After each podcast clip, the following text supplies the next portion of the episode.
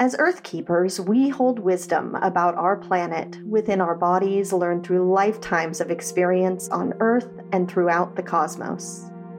I'm Amy Dempster, a shamanic practitioner and your host for the Earth Keepers podcast, and I'm on a journey to reconnect with my soul family, the other Earth Keepers, grid workers, portal tenders, land stewards, and nature lovers around the world. On this podcast, you won't find gurus or dogma just a safe space where I share personal stories from my spiritual journey.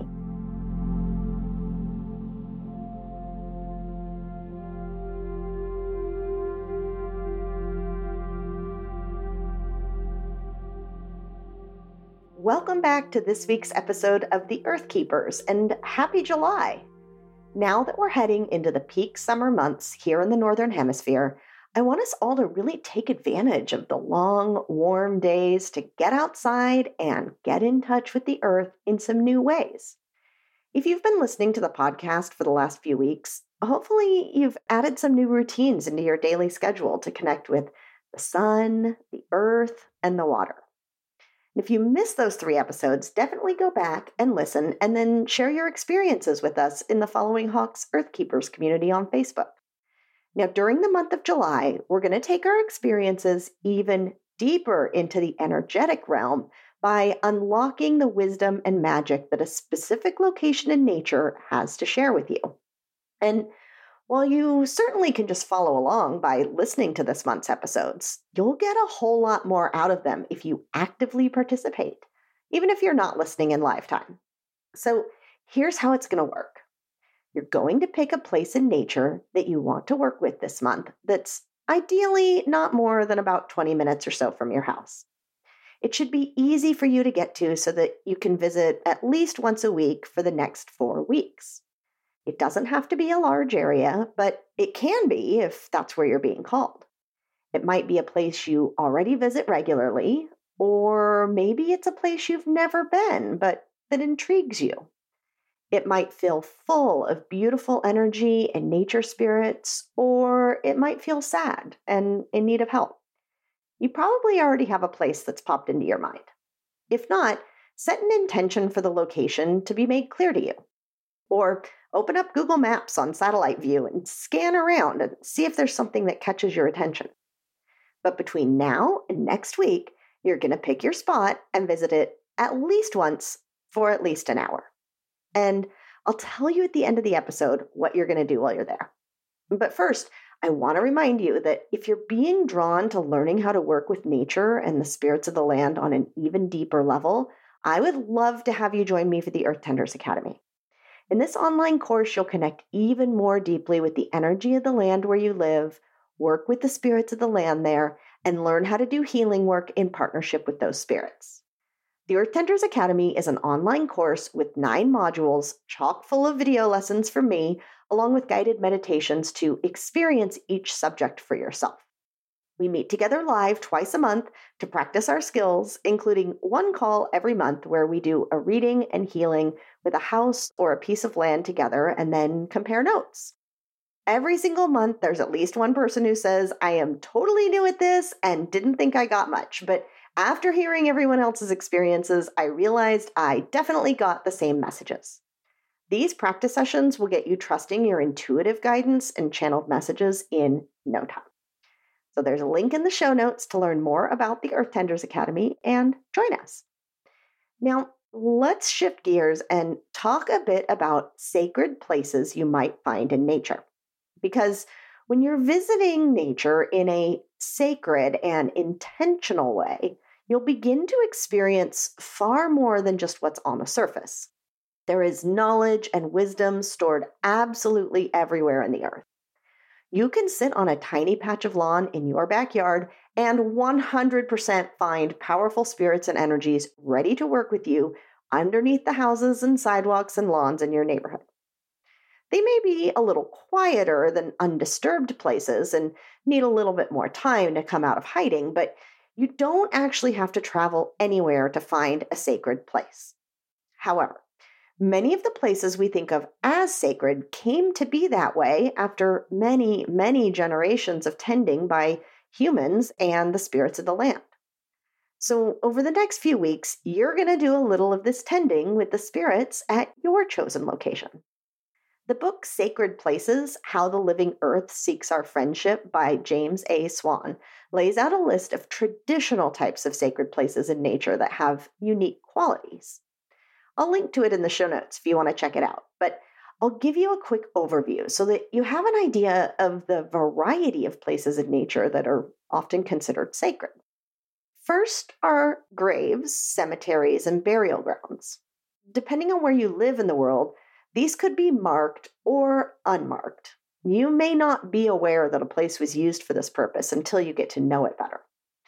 Throughout the Midwest and the South here in the US, there are lots of mound sites, thought to possibly be ancient burial sites, for instance. Next are purification places. These might be somewhere with water, like a river, a waterfall, or the ocean. But it could also be a place that's been ceremonially used for sweat lodges or fasting. Then there are places in nature that have particularly strong energies for healing, like hot springs. Sacred plant and animal sites are places where the plants and animals are in some way different. There may be specific tree or plant medicine available in this spot or potent animal energy to work with. Now, most of us are familiar or work in some ways with stones or crystals, many of which come from specific special places known as quarries. Pipestone National Monument in Minnesota is an example of an ancient sacred quarry. Then we have astronomical observatories. These are places created to mark the movement of the stars, like Bighorn Medicine Wheel in Wyoming, Fajada Butte in Chaco Canyon, New Mexico, and of course, Stonehenge. Shrines, temples, and effigies can come in all shapes and sizes and include things like ancient earthworks or stones or mounds found in places all over the world. Historical sites are the kinds of places that are more likely to be marked, preserved, or still honored as a part of history, like a battlefield or a settlement area sometimes with painful energies still present. Okay, just a few more. Places of spiritual renewal would be locations traditionally used for prayer and ceremony. It could also be the site of a native tribe's origin stories. Oftentimes, it's a mountain or a large body of water. Mythic and legendary sites are places that figure largely into traditional stories. They're where the gods or mythical beings reside. Vision questing or dreaming places are known to open portals in our minds to waking visions and vivid dreams. And you're probably familiar with rock art places where petroglyphs can be found carved into stone throughout much of the Western US, marking important places, ceremonies, or cycles. The power of the place was likely already known before the art was created. Fertility sites are often associated with special stones, caves, springs, or herbs. And these sites were known for assisting in fertility and childbirth. And finally, sunrise ceremonial sites. These are natural altars of stone meant for welcoming the first rays of sunshine. Now, it's unlikely you'll know exactly the purpose or use of a site before you visit. And its use or medicine may be totally different than anything listed here. That's been my experience. But I wanted to give you an idea of some of the more traditional ways people have worked with nature to create the energy that's found in sacred places. These types of sites came into being because of their inherent qualities that the people before us were able to connect with, understand, and then use for their physical, mental, and spiritual well being. And those qualities are likely still present today.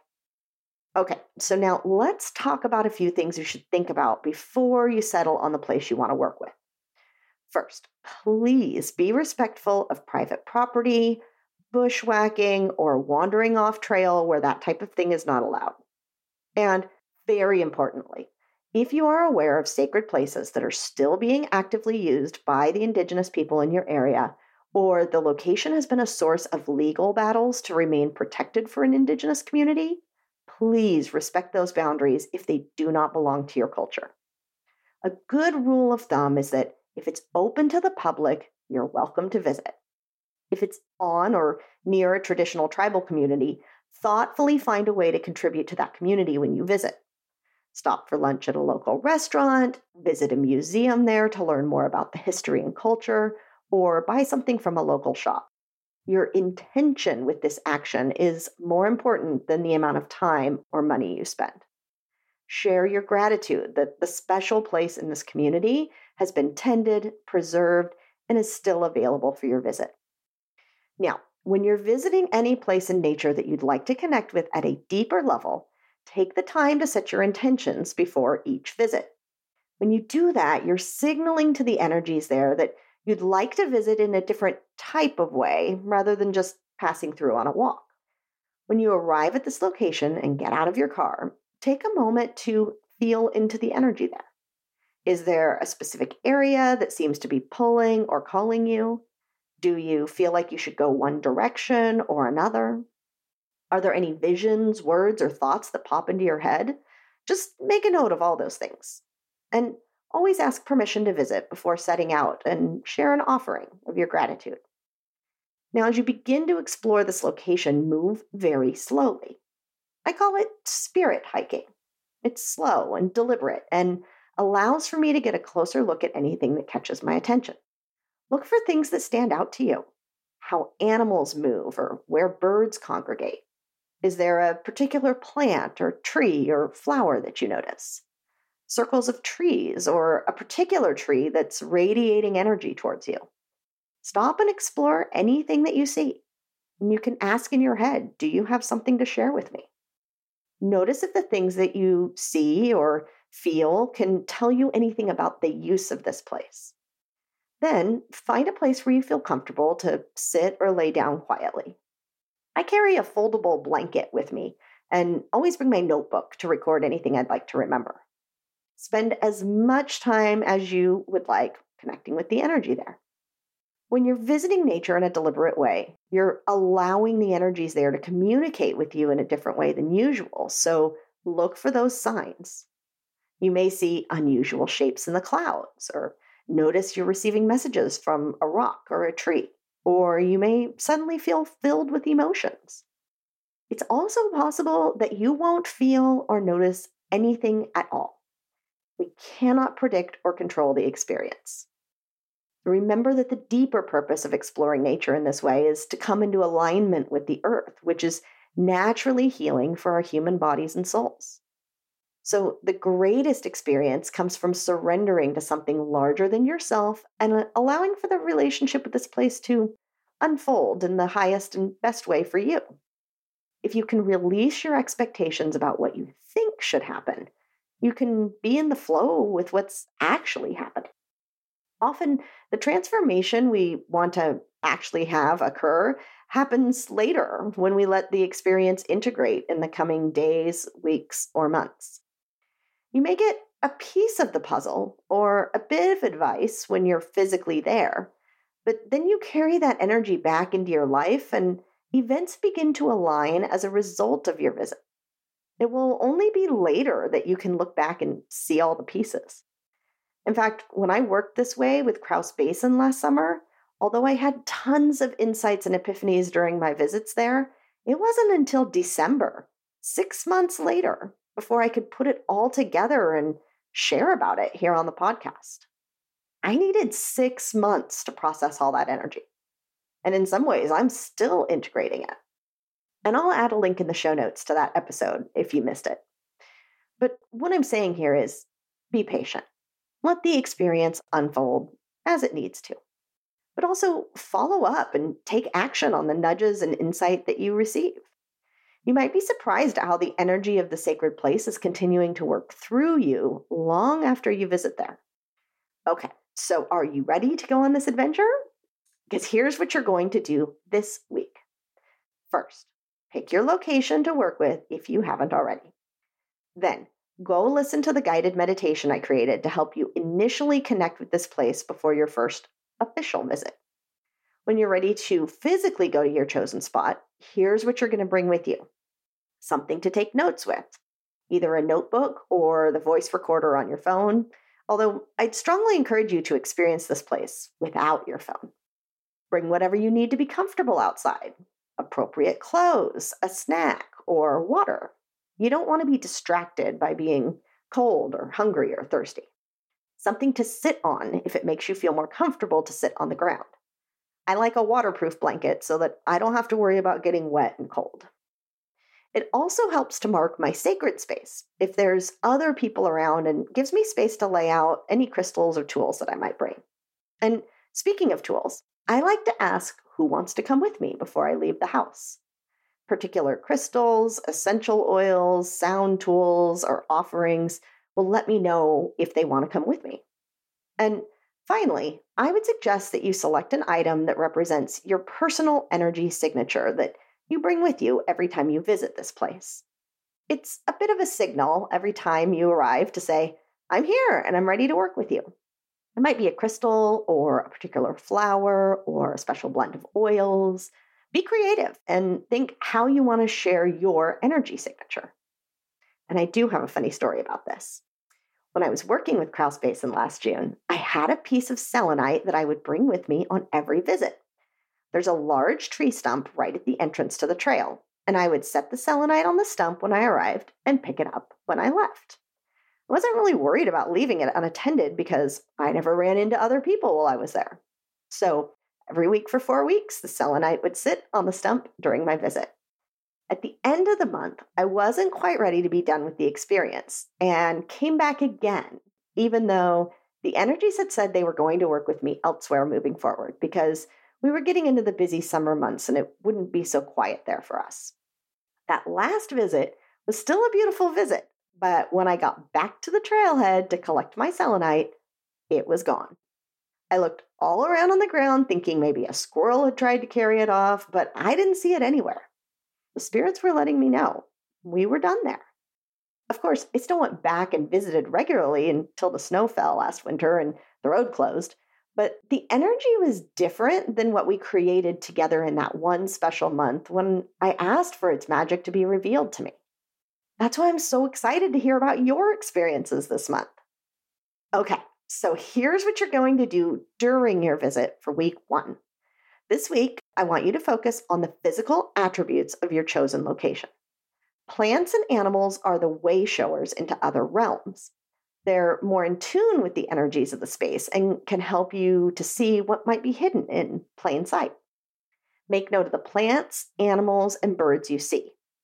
Are there any that are especially abundant or something that seems unusual or out of the ordinary? Give yourself at least an hour to wander slowly and take it all in. Maybe even take a field guide with you to help you ID trees and plants. You can also look for patterns of how birds or animals interact with this place. Are there animal trails there? Is there a space where they're clearly bed down at night or congregate? When I was working at Krause Basin, I expected that Devil's Club would be a plant with a lot of medicine to share with me. But it turned out that false Solomon seal was very important to my experience there. But it took a few weeks for it to all unfold. So just notice what catches your attention this week. And don't worry, if you've been trying to remember everything I just suggested, there's a checklist for you in the show notes to help you gather the items you need for your visit and remind you what to do during your visit. However, this is your adventure. Follow your own intuition and guidance, and just use my suggestions as a starting point. So, to recap, pick your location, do the guided meditation, collect the items you'd like to bring with you, and go spend at least an hour exploring. Oh, and one note about working out in public, since you may end up working in a place where there are lots of other people. I know we can feel awkward and weird sometimes when we're doing these things out where people can potentially see us. So do what feels most comfortable for you. You might want to find a less trafficked area so that you have a little privacy. But I would encourage you to experiment a bit over the next few weeks and see what happens. Because even though we think what we're doing looks weird, other people are usually intrigued. And even if they don't look at you or say anything, they're soaking in all those good vibes you're creating with the spirits of the land there. One day last summer, I took my blanket and some large crystals and a book down to the lake on a warm morning to enjoy the sunshine. I was there all alone at first and got myself set up to lay in the sun and read my book, but set my crystals up in a way that they were pointing at the water, and I knew they were busy working while I was relaxing. An hour or so passed, and people started showing up with their families and their picnics, staking out their own patch of beach. And I was immersed in my book and not paying much attention as more and more people arrived. People were swimming and laying on floaties, and kids were plopping themselves down in the shallow water to play. I was suddenly surrounded by people. So I sat up and looked around and realized they were all right in my little energy bubble. The beach and water was totally empty further out to my left and right. All of these different groups of people had migrated to this one area of water in front of me where all the crystals were pointed, even though they had plenty of room to spread out. So, yeah, people can feel it when we're working with the land in an intentional way, and they'll come soak it in. I had another occasion where I was at Glacier National Park on a very cold winter day. I'd walked all the way to the end of the longboat dock and sat with my feet dangling over the frozen lake. I pulled my singing bowl out of my backpack to play right as two women showed up to take some selfies next to me. So I just set it down and was sitting quietly waiting for them to leave. But they saw the bowl and said, Oh, are you going to play that? I told them I was planning on it, and they got very excited and wanted to stay there while I played. So I tell you those stories to encourage you not to be too shy around other people. Sometimes I want to be left alone in nature myself, so I understand. But remember that what we're doing is assisting in awakening humanity. And there's no better way to see it happen right in front of our eyes than to do this work in public. So try it out, see what happens. Of course, I would love to hear your experiences in the following Hawks Earthkeepers community on Facebook. Next week, we'll experiment with using sound and electromagnetic frequencies at your sacred spot. So have fun exploring this week, and I will see you right back here next Tuesday.